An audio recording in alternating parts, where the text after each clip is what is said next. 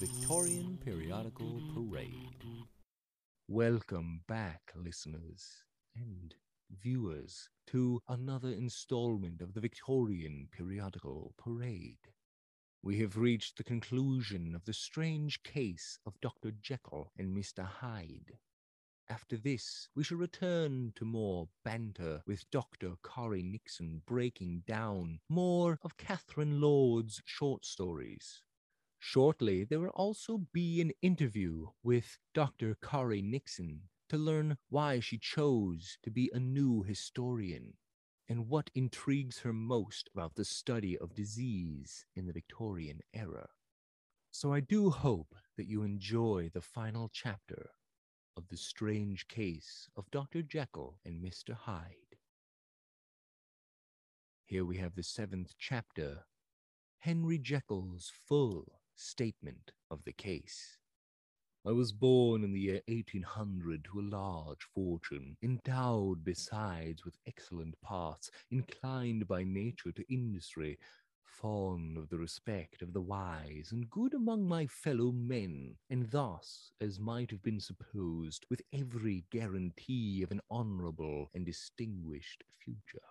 And indeed, the worst of my faults was a certain impatient gaiety of disposition, but as such I found it hard to reconcile with my imperious desire to carry my head high, and wear a more than commonly grave countenance before the public. Hence it came about that I concealed my pleasures, and that when I reached years of reflection and began to look round me and take stock of my progress and position in the world, I stood already committed to a profound duplicity of life. Many a man would have even blazoned such irregularities as I was guilty of, but from the high views that I had set before me, I regarded and hid them with an almost morbid sense of shame. It was thus rather the exacting nature of my aspirations than any particular degradation in my faults that made me what I was, and with even a deeper trench than in the majority of men. Severed in me those provinces of good and ill which divide and compound man's dual nature, I was driven to reflect deeply and irrevocably on the hard law of life, which lies at the root of religion and is one of the most plentiful springs of distress. Though so profound a double dealer, I was in no sense a hypocrite. Both sides of me were in dead earnest. I was no more myself when I laid aside restraint and plunged in shame than when I labored in the eye of the day at the furtherance of knowledge or the relief of sorrow and suffering. And it chanced that the direction of my scientific studies, which led wholly toward the mystic and transcendental, reacted and shed a strong light on this consciousness of the perennial war among my members. With every day, and from both sides of my intelligence, the moral and the intellectual, I thus drew steadily nearer to that truth, by whose partial discovery I have been doomed to such a dreadful shipwreck, that man is not truly one, but truly two. I say two because the state of my own knowledge does not pass beyond that point. Others will follow. Others will outstrip me on the same lines, and I hazard the guess that man will be ultimately known for a mere party of multifarious, incongruous, and independent denizens. I, for my part, from the nature of my life, advanced infallibly in one direction and in one direction only. It was on the moral side and in my own person that I learned to recognize the thorough and primitive duality of man. I saw that of the two natures that contended in the field of my consciousness, even if I could rightly be said to be either, it was only because I was radically both.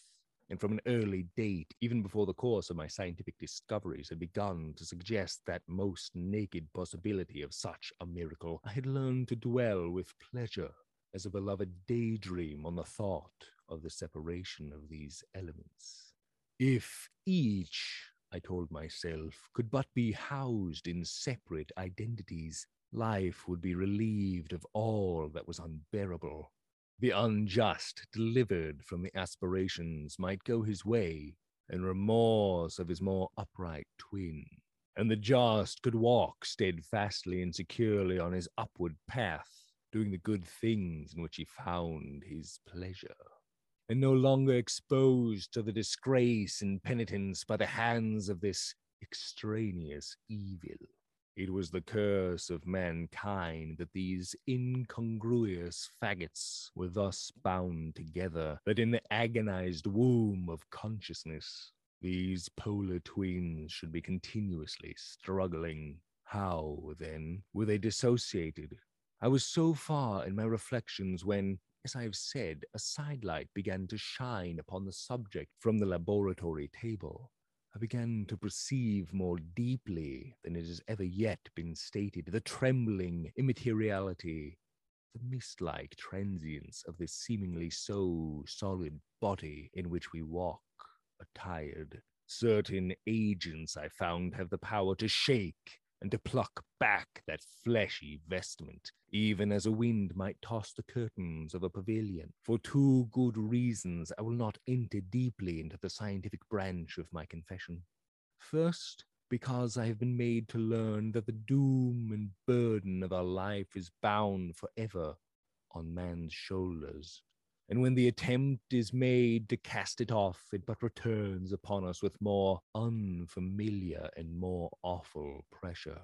Second, because, as my narrative will make, alas, too evident, my discoveries were incomplete Enough, then, that I not only recognized my natural body for the mere aura and effulgence of certain of the powers that make up my spirit, but managed to compound a drug by which these powers should be dethroned from their supremacy and a second form and countenance substituted, none the less natural to me because they were the expression and both a stamp of lower elements in my soul. I hesitated, long before I put this theory to the test of practice. I knew well that I risked death, for any drug that so potently controlled and shook the very fortress of identity might be the least scruple of an overdose, or at the least inopportunity in the moment of exhibition, utterly blot out that immaterial tabernacle which I looked to it to change. But the temptation of a discovery so singular and profound at last overcame the suggestions of alarm. I had long since prepared my tincture. I purchased at once from a firm of wholesale chemists a large quantity of a particular salt which I knew from my experiments to be the last ingredient required. And late one accursed night I compounded the elements watched them boil and smoke together in the glass. And when the ebullition had subsided, with a strong glow of courage, drank off the potion. The most racking pains succeeded, a grinding in the bones, deadly nausea, and a horror of the spirit that cannot be exceeded at the hour of birth or death. Then these agonies began swiftly to subside, and I came to myself as if out of a great sickness. There was something strange in my sensations, something indescribably new, and from its very novelty, incredibly sweet. I felt younger, lighter, happier in body. Within, I was conscious of a heady recklessness, a current of disordered sensual images running like a mill race in my fancy, a solution of the bounds of obligation, an unknown but not an innocent freedom of the soul. I knew myself at the first breath of this new life to be more wicked tenfold more wicked. Sold a slave to my original evil, and the thought in that moment braced and delighted me like wine. I stretched out my hands, exulting in the freshness of these sensations, and in the act I was suddenly aware that I had lost in stature. There was no mirror at that date in my room. That which stands beside me as I write was brought there later on, and for the very purpose of these transformations. The night, however, was far gone into the morning. The morning, black as it was, was nearly ripe for the conception of the day. The inmates of my house were locked in the most rigorous hours of slumber, and I determined, flushed as I was with hope and triumph, to venture in my new shape as far as to my bedroom. I crossed the yard, wherein the constellations looked down upon me. I could have thought with wonder the first creature of that sort that their unsleeping vigilance had yet disclosed to them. I stole through the corridors, a stranger in my own house, and coming to my room, I saw for the first time the appearance of Edward Hyde. I must here speak by theory alone, saying not that which I know, but that which I suppose to be most probable. The evil side of my nature, to which I had now transferred the stamping efficacy, was less robust and less developed than the good which I had just disposed. Again, in the course of my life, which had been, after all, nine tenths a life of effort, virtue, and control, it had been much less exercised and much less exhausted. And hence, as I think, it came about that Edward Hyde was so much smaller, slighter, and younger than Henry Jekyll. Even as good shone upon the countenance of the one, Evil was written broadly and plainly on the face of the other. Evil besides, which I must still believe to be the lethal side of man, had left on that body an imprint of deformity and decay. And yet, when I looked upon that ugly idol in the glass, I was conscious of no repugnance, rather of a leap of welcome. This, too, was myself. It seemed natural and human. In my eyes, it bore a livelier image of the spirit. It seemed more express and single than the imperfect and divided countenance I had been hitherto accustomed to call mine. And in so far, I was doubtless right. I have observed that when I wore the semblance of Edward Hyde, none could come near to me at first without a visible misgiving of the flesh. This, as I take it, was because all human beings, as we meet them, are commingled out of good and evil, and Edward Hyde, alone in the ranks of mankind, was pure evil. I lingered but a moment at the mirror. The second and conclusive experiment had yet to be attempted. It yet remained to be seen if I had lost my identity beyond redemption and must flee before daylight from a house that was no longer mine. And hurrying back to my cabinet, I once more prepared and drank the cup. Once more suffered the pangs of dissolution and came to myself once more, the character, the stature, and the face of Henry Jekyll. That night I had come to the fatal crossroads. Had I approached my discovery in a more noble spirit, had I risked the experiment while under the empire of generous or pious aspirations, all must have been otherwise, and from these agonies of death and birth I had come forth an angel instead of a fiend. The drug had no discriminating action. It was neither diabolical nor divine, but it shook the doors of the prison house of my disposition, and like the captives of Philippi, that which stood within ran forth. At that time my virtue slumbered, my evil kept awake by ambition was alert and swift to seize the occasion, and the thing that was projected was Edward Hyde. Hence, although I had now two characters as well as two appearances, one was wholly evil, and the other was still the old Henry Jekyll, the incongruous compound of whose reformation and improvement I had already learned to despair. The movement was thus wholly toward the worse. Even at that time, I had not yet conquered my aversion to the dryness of a life of study. I would still be merrily disposed at times, and as my pleasures were, to say the least, undignified, and I was not only well known and highly considered, but growing toward the elderly man, this incoherency of my life was daily growing more unwelcome. It was on this side that my new power tempted me until I fell in slavery. I had but to drink the cup, to doff at once the body of the noted professor, and to assume, like a thick cloak, that of Edward Hyde. I smiled at the notion. It seemed to me at the time to be humorous, and I made my preparations with the most studious care. I took and furnished that house in Soho to which Hyde was tracked by the police and engaged as housekeeper a creature whom I well knew to be silent and unscrupulous. On the other side, I announced to my servant that uh, a Mr. Hyde, whom I described, was to have full liberty and power about my house in the square. And to parry mishaps, I even called and made myself a familiar object in my second character.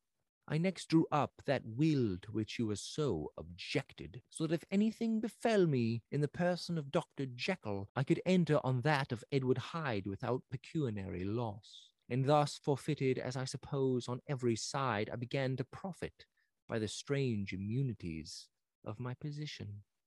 Men have before hired bravos to transact their crimes, while their own person and reputation sat under shelter. I was the first that ever did so for his pleasures. I was the first that could thus plod in the public eye with a load of genial respectability, and in a moment, like a schoolboy, strip off these lendings and spring headlong into the sea of liberty. But for me, in my impenetrable mantle, the safety was complete. Think of it, I did not even exist. Let me but escape into my laboratory door, Give me but a second or two to mix and swallow the draught that I had always standing ready. And whatever he had done, Edward Hyde would pass away like the stain of breath upon a mirror. And there, in his stead, quietly at home, trimming the midnight lamp in his study, a man who could afford to laugh at suspicion would be Henry Jekyll. The pleasures which I made haste to seek in my disguise were as I have said, undignified. I would scarce use a harder term. But in the hands of Edward Hyde, they soon began to turn toward the monstrous. When I would come back from these excursions, I was often plunged into a kind of wonder at my vicarious depravity. This familiar that I called out of my own soul and sent forth alone to do his good pleasure was a being inherently malign and villainous. His every act and thought centered on self, drinking pleasure with bestial avidity from any degree of torture to another, relentless like a man of stone. Henry Jekyll stood at times aghast before the acts of Edward Hyde. But the situation was apart from ordinary laws, and insidiously relaxed the grasp of conscience. It was Hyde, after all, and Hyde alone that was guilty. Jekyll was no worse. He woke again to his good qualities, seemingly unimpaired. He would even make haste where it was possible to undo the evil done by Hyde, and thus his conscience slumbered. Into the details of the infamy at which I thus conveyed, for even now I can scarce grant that I committed it, I have no design of entering. I mean but to point out the warnings and the successive steps with which my chasement approached. I met with one accident which, as it brought on no consequence, I shall no more than mention. An act of cruelty to a child aroused against me the anger of a passer-by, whom I recognized the other day in the person of your kinsman. The doctor and the child's family joined him. There were moments when I feared for my life, and at last, in order to pacify their too just resentment, Edward Hyde began to bring them to the door and pay them in a check drawn in the name of Henry Jekyll. But this danger was easily eliminated from the future by opening an account at another bank in the name of Edward Hyde himself. And when, by sloping my own hand backward, I had supplied my double with a signature, I thought I sat beyond the reach of fate. Some two months before the murder of Sir Danvers, I had been out for one of my adventures, had returned at a late hour, and woke the next day in bed with somewhat odd sensations. It was in vain I looked about me, in vain I saw the decent furniture and tall proportions of my room in the square. In vain that I recognized the pattern of the bed curtains and the design of the mahogany frame. Something still kept insisting that I was not where I was. That I had not wakened where I seemed to be, but in the little room in Soho where I was accustomed to sleep in the body of Edward Hyde. I smiled to myself and in my psychological way began lazily to inquire into the elements of this illusion, occasionally, even as I did so, dropping back into a comfortable morning doze. I was still so engaged when, in one of my more wakeful moments, my eyes fell upon my hand. Now, the hand of Henry Jekyll, as you have often remarked, was professional in shape and size. It was large, firm, white, and comely. But the hand which I now saw clearly enough in the yellow light of a mid London morning, lying half shut on the bedclothes, was lean, corded, knuckly, of a dusky pallor, and thickly shaded with a thwart growth of hair. It was the hand of Edward Hyde. I must have stared upon it for nearly a minute, sunk as I was in the mere stupidity of wonder, before terror woke up in my breast as sudden and startling as the crash of cymbals, and bounding from my bed, I rushed to the mirror. At the sight that met my eyes, my blood was changed into something exquisitely thin and icy. Yes, I had gone to bed Henry Jekyll. I had awakened Edward Hyde. How was this to be explained? I asked myself, and then with another bound of terror, how was it to be remedied? It was well on in the morning. The servants were up. All my drugs were in the cabinet. Long journey down two pairs of stairs through the back passage, across the open court, and through the anatomical theatre. From where I was then, standing horror struck. It might indeed be possible to cover my face, but what use was that when I was unable to conceal the alteration in my stature? And then, with an overpowering sweetness of relief, it came back upon my mind that the servants were already used to the coming and going of my second self. I had soon dressed as well as I was able in clothes of my own size, and had soon passed through the house where Bradshaw stared and drew back at seeing Mr. Hyde at such an hour and in such a strange array, and ten minutes later Dr. Jekyll had returned to his own shape and was sitting down with a darkened brown to make a feint of breakfasting.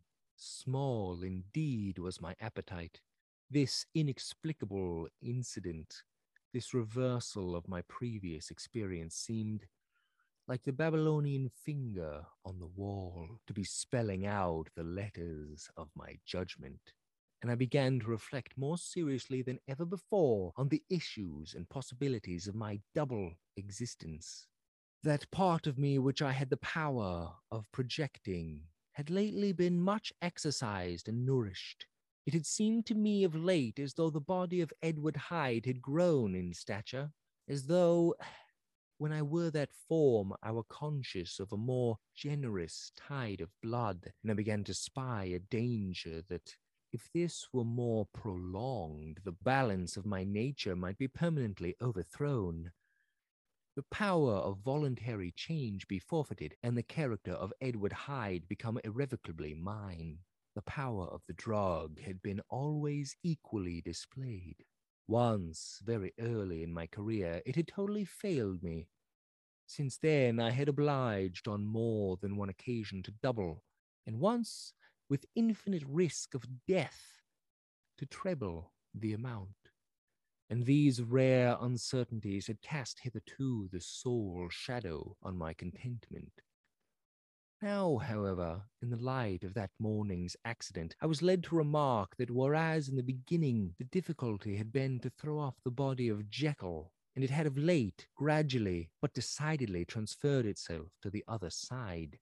All things, therefore, seemed to point to this that I was slowly losing hold of my original and better self, and becoming slowly incorporated with my second and worse. Between these two, I now felt I had to choose. My two natures had memory in common, but all other faculties were most unequally shared between them. Jekyll, who is composite, now with the most sensitive apprehensions, now with a greedy gusto projected and shared to the pleasures and adventures of Hyde. But Hyde was indifferent to Jekyll, or but remembered him as the mountain bandit remembers the cavern in which he conceals himself from pursuit. Jekyll had more than a father's interest. Hyde had more than a son's indifference. To cast in my lot with Jekyll was to die to those appetites which I had long secretly indulged and had of late begun to pamper. To cast it in with Hyde was to die a thousand interests and aspirations and to become, at a blow and forever, despised and friendless. The bargain might appear unequal, but there was still another consideration in the scales. For while Jekyll would suffer smartingly in the fires of abstinence, Hyde would be not even conscious of all that he had lost. Strange as my circumstances were, the terms of this debate were as old and commonplace as man. Much the same inducements and alarms cast a die for my tempered and trembling sinner and it fell out with me, as it falls with so vast a majority of my fellows, that I chose the better part, and was found wanting in the strength to keep to it. Yes, I preferred the elderly and discontented doctor, surrounded by friends and cherishing honest hopes, and bade a resolute farewell to the liberty, the comparative youth, the light step, leaping impulses, and secret pleasures that I had enjoyed in the disguise of Hyde. I made this choice perhaps with some unconscious reservation, for I neither gave up the house in Soho nor destroyed the clothes of Edward Hyde, which still lay ready in my cabinet. For two months, however, I was truly to my determination. For two months, I led a life of such severity as I had never before attained to, and enjoyed the compensations of an approving conscience. But time began at last to obliterate the freshness of my alarm. The praises of conscience began to grow into a thing of course. I began to be tortured with throes and longings as of Hyde struggling after freedom, and at last, in an hour of more weakness, I once again compounded and swallowed the transforming draught. I do not suppose that when a drunkard reasons with himself upon his vice, he is once out of five hundred times affected by the dangers that he runs through his brutish physical insensibility Neither had I, long as I had considered my position, made enough allowance for the complete moral insensibility and insensate readiness to evil, which were the leading characteristics of Edward Hyde. Yet it was by these that I was punished. My devil had been long caged. He came out roaring. I was conscious even when I took the draught of a more unbridled, a more furious propensity to ill. It had been this, I suppose, that stirred in my soul the tempest of impatience with which I listened to the civilities of my unhappy victim. I declare at least before God, no man morally sane could have been guilty of that crime upon so pitiful a provocation, and that I struck in no more reasonable spirit than that in which a sick child may break a plaything. But I had voluntarily stripped myself of all those balancing instincts by which even the worst of us continues to walk with some degree of steadiness among temptations. And in my case, to be tempted, however slightly, was to fall Instantly, the spirit of hell awoke in me enraged. With a transport of glee, I mauled the unresisting body, tasting delight from every blow. And it was not till weariness had begun to succeed that I was suddenly, in the top fit of my delirium, struck through the heart by a cold thrill of terror. A mist dispersed. I saw my life to be forfeit and fled from the scene of these excuses, at once glorying and trembling. My lust of evil gratified and stimulated, my love of life screwed to the topmost peg. I ran to the house in Soho and, to make assurance doubly sure, destroyed my papers Thence I set out through the lamplit streets in the same divided ecstasy of mind, gloating to my crime, lightheadedly devising others in the future, and yet still hastening and still hearkening in my wake for the steps of the avenger. Hyde had a song upon his lips as he compounded the draught, and as he drank it, pledged the dead man. The pangs of transformation had not done tearing him before Henry Jekyll was streaming tears of gratitude and remorse, had fallen upon his knees and lifted his clasped hands to God. The veil of self indulgence was rent from head to foot. I saw my life as a whole. I followed it up from the days of childhood, and when I had walked with my father's hand and through the self denying toils of my professional life, to arrive again and again with the same sense of unreality at the damned horrors of the evening. I could have screamed aloud. I saw the tears and prayers to smother down the crowd of hideous images and sounds with which my memory swarmed against me. And still, between the petitions, the ugly face of my inequity stared into my soul.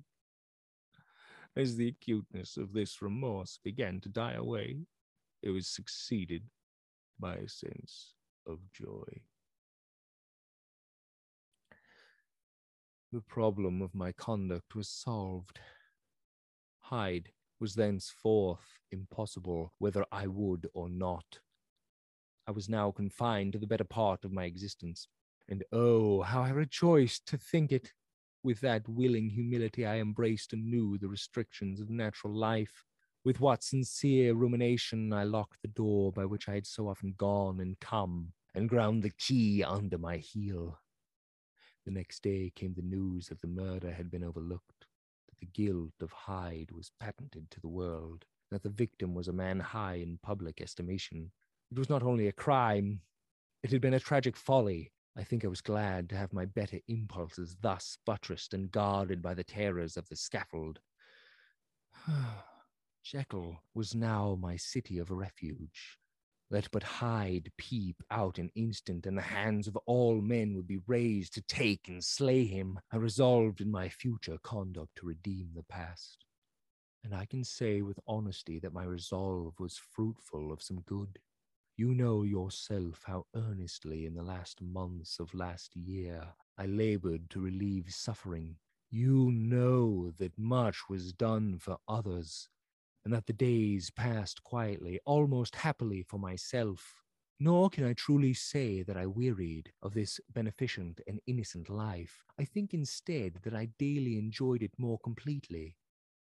But I was still cursed with my duality of purpose and as the first edge of my penitence wore off, the lower side of me, so long indulged, so recently chained down, began to growl for license.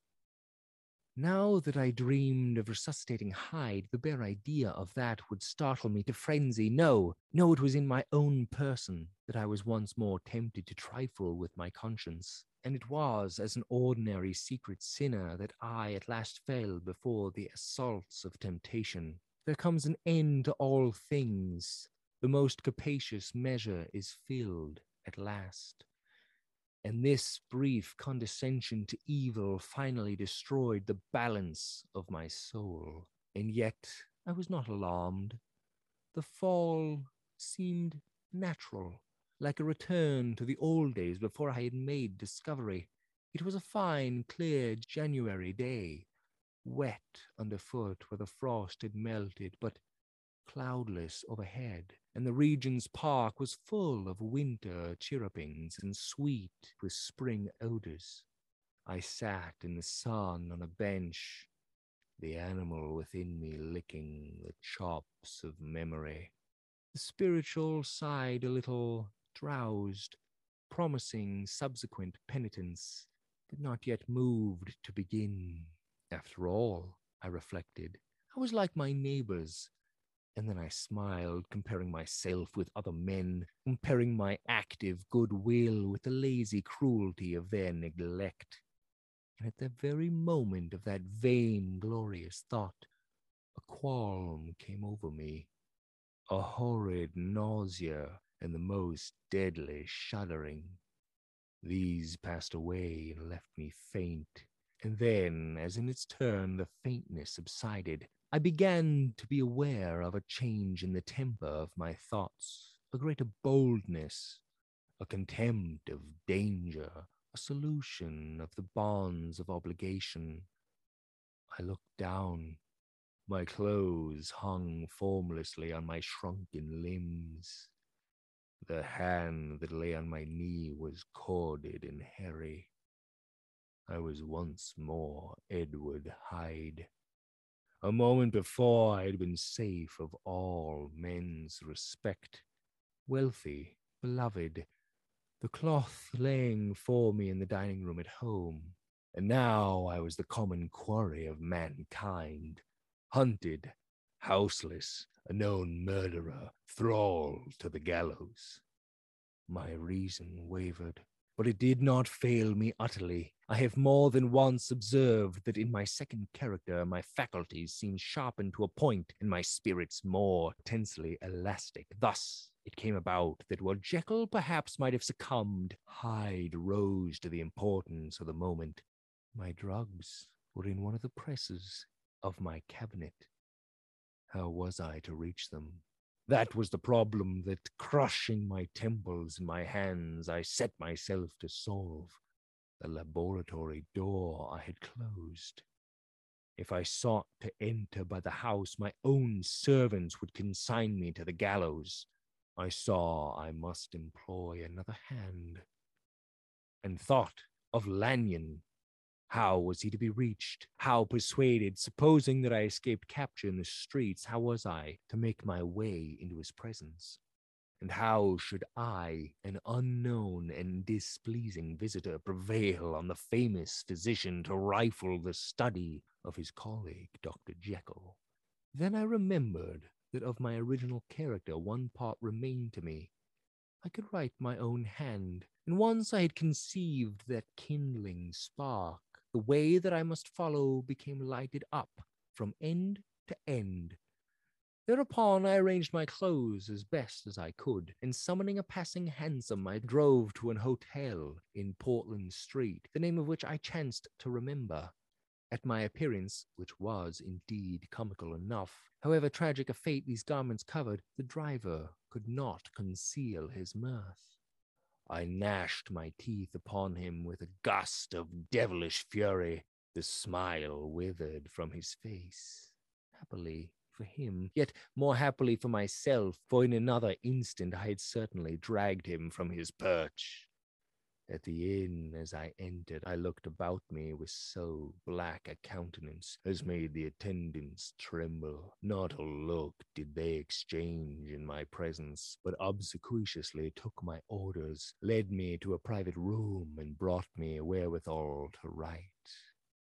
Hyde, in danger of his life, was a creature new to me, shaken with inordinate anger, strung to the perch of murder, lasting to inflict pain.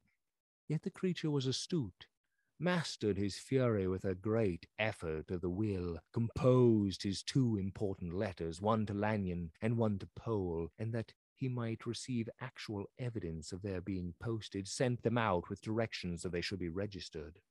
Thenceforth he sat all day over the fire in the private room, gnawing his nails.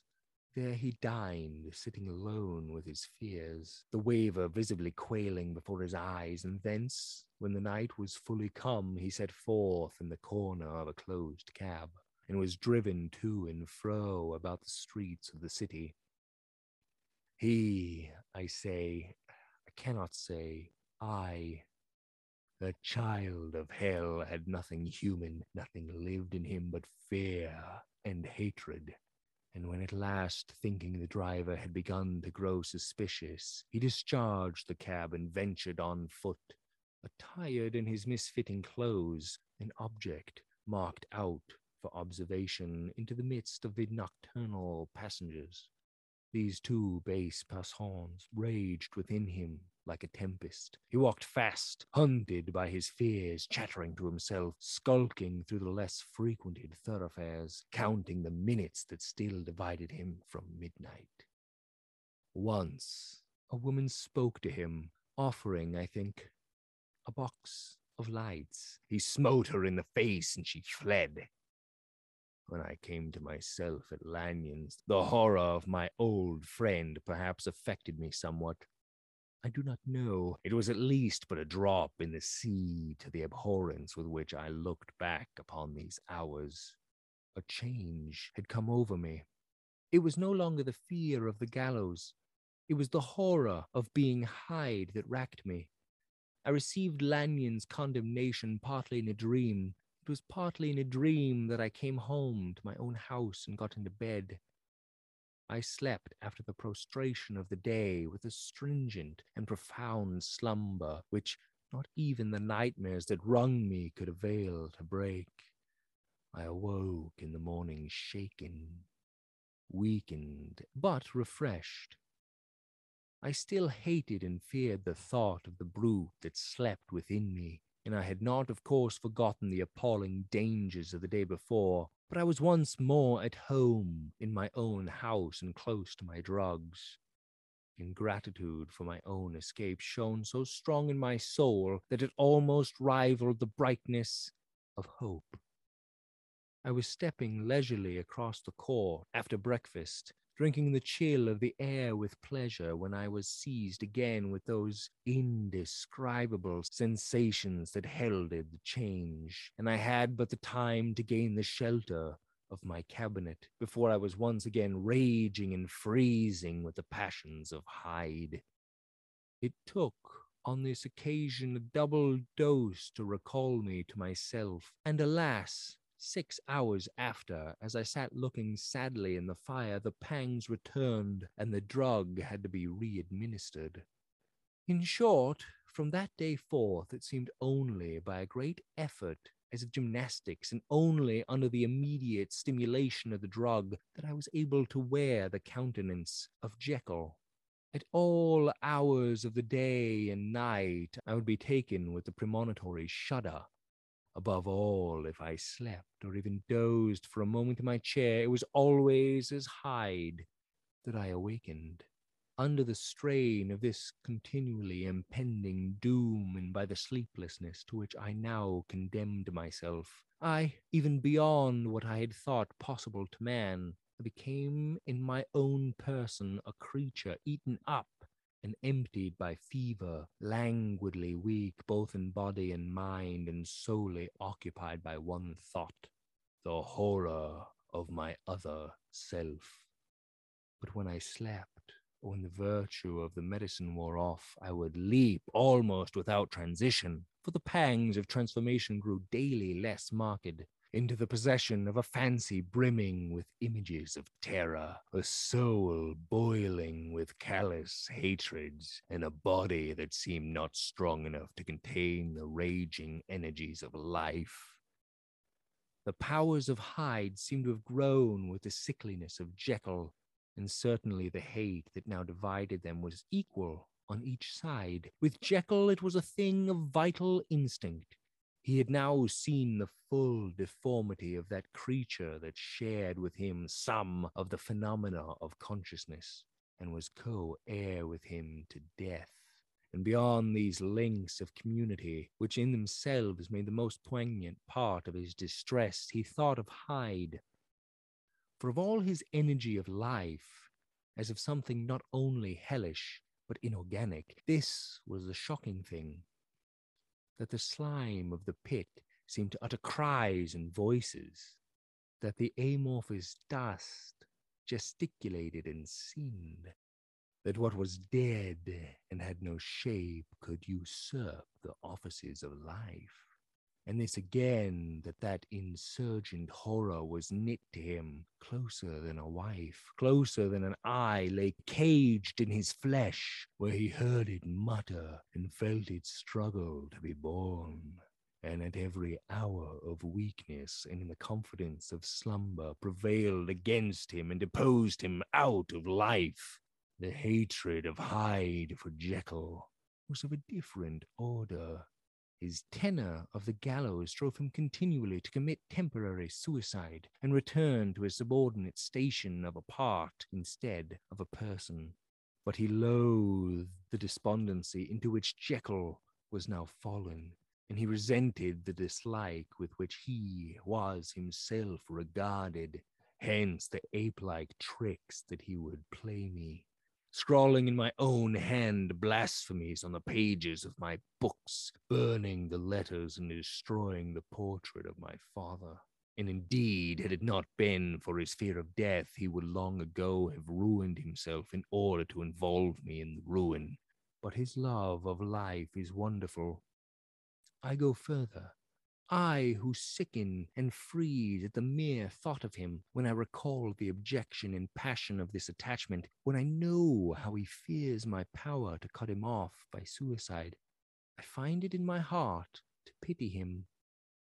It is useless, and the time awfully fails me to prolong this description.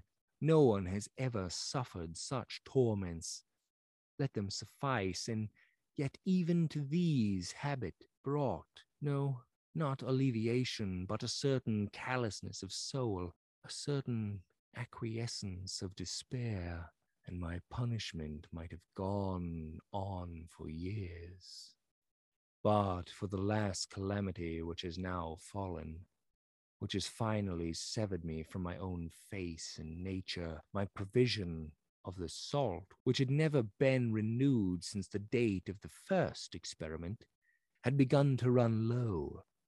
I sent out for a fresh supply and mixed the draught. The ambulation followed in the first change of color, not the second. I drank it, and it was without efficacy. You will learn from Poole how I have had London ransacked. It was in vain, and I am now persuaded that my first supply was impure, and that it was that unknown impurity which lent efficacy to the draught.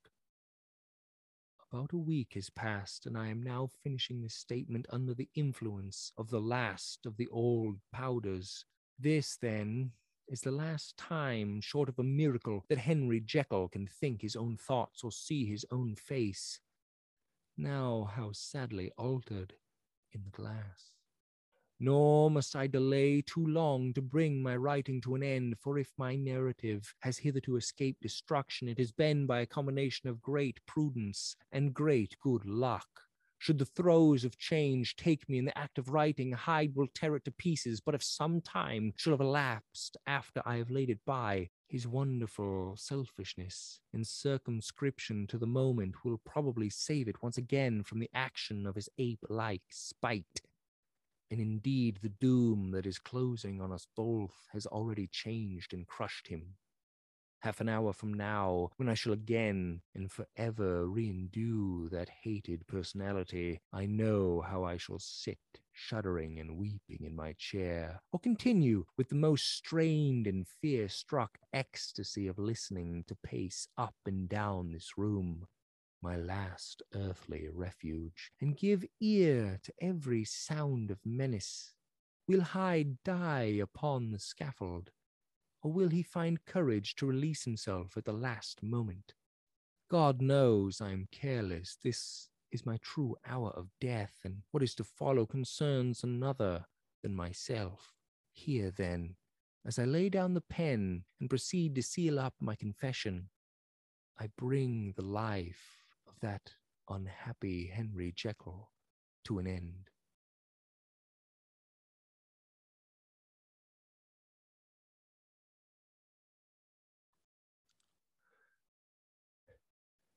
There concludes the strange case of Dr. Jekyll and Mr. Hyde. He is a tortured soul, as it were, and many of us see possibilities in the future only to be hamstrung or held back by things we feel are bound by chains and restraints that we do not understand ourselves and wish to overthrow with every possibility, may find ourselves tormented with the grief that maybe we shall not succeed in our greatest desires. I do also think that the balance of man is more good than evil. Oftentimes, the soul, the morality of a person, can restrain the evil that is within them because they think better of doing it. Those times when we are tempted to do evil or a minor evil, but we must continue to hold the restraint and bound against it and hold up our morals so that we may continue to do good. For good is the light that shines brightest and longest. Evil casts a pall over the area, but can be relit by good. Do not forget to light the way with good in order to hold back the darkness of evil. Strive for the things you enjoy, things you take pleasure in, and the things that make others happy, and know that you are doing good works, so that you may continue, and others may prevail in areas which they have felt themselves to be held back. Assisting others forward was what Jekyll tried to do in order to counterbalance the evil that Hyde himself had already done. And that is why we must restrain ourselves from evil and continue with good, because deep down we know it to be better than that small period of evil which can greatly affect others, such as the crippling of a little girl or the ending of a life of an older gentleman. These ruminations here at the end are not clear, they are not defined, and they are not 100%, but they're immediate after the effects of reading the final chapter of the strange case of Dr. Jekyll and Mr. Hyde. I am still shaken, but also renewed with hope, for it is true, Jekyll did know the folly of his ways. Overindulging in evil is an evil act and leads to a doomed path.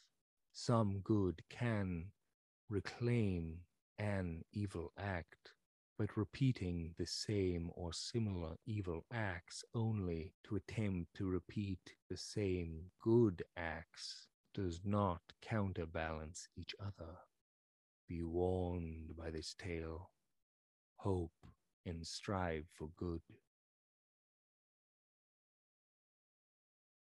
And if you know any more about the strange case of Dr. Jekyll and Mr. Hyde and Mr. Stevenson, the author, please send us a message, a link, or an email, Victorian Periodical Parade at gmail.com or at Victorian Periodical Parade on Instagram or at Victorian Parade on Twitter. I would enjoy interviewing you about the strange case of Dr. Jekyll and Mr. Hyde by Stevenson.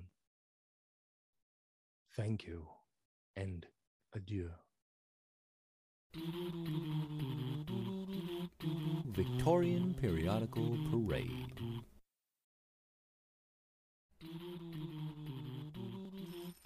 Victorian Periodical Parade.